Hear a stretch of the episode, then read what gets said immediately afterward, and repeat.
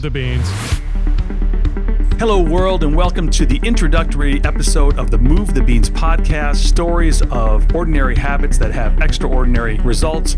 I'm your host, Dan Abaticola. Super excited that you've joined us today, and I would ask that you please hit the subscribe button so that you'll be able to hear each and every episode once we release them. And when you do, you will hear conversations with everyday, ordinary people who have developed over the course of their life habits or disciplines that have caused them to have great success or extraordinary results. Because we believe there's a principle behind Move the Beans, which is small disciplines done consistently lead to big results over time. And this principle applies to all people in all areas and all arenas of life, like business owners and athletes, coaches and military personnel, trainers, stay at home moms, students, and even teachers. The list could go on and on and on. All have the ability to develop habits for success. And so we're going to sit down with a number of different people in all walks of life, and hopefully we will be able to learn from their experiences and actually move the beans in our own life.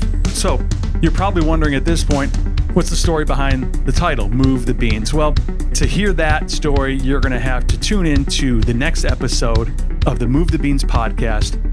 Please hit the subscribe button. And until then, folks, come on, move the beans. We'll see you next time. Bye bye.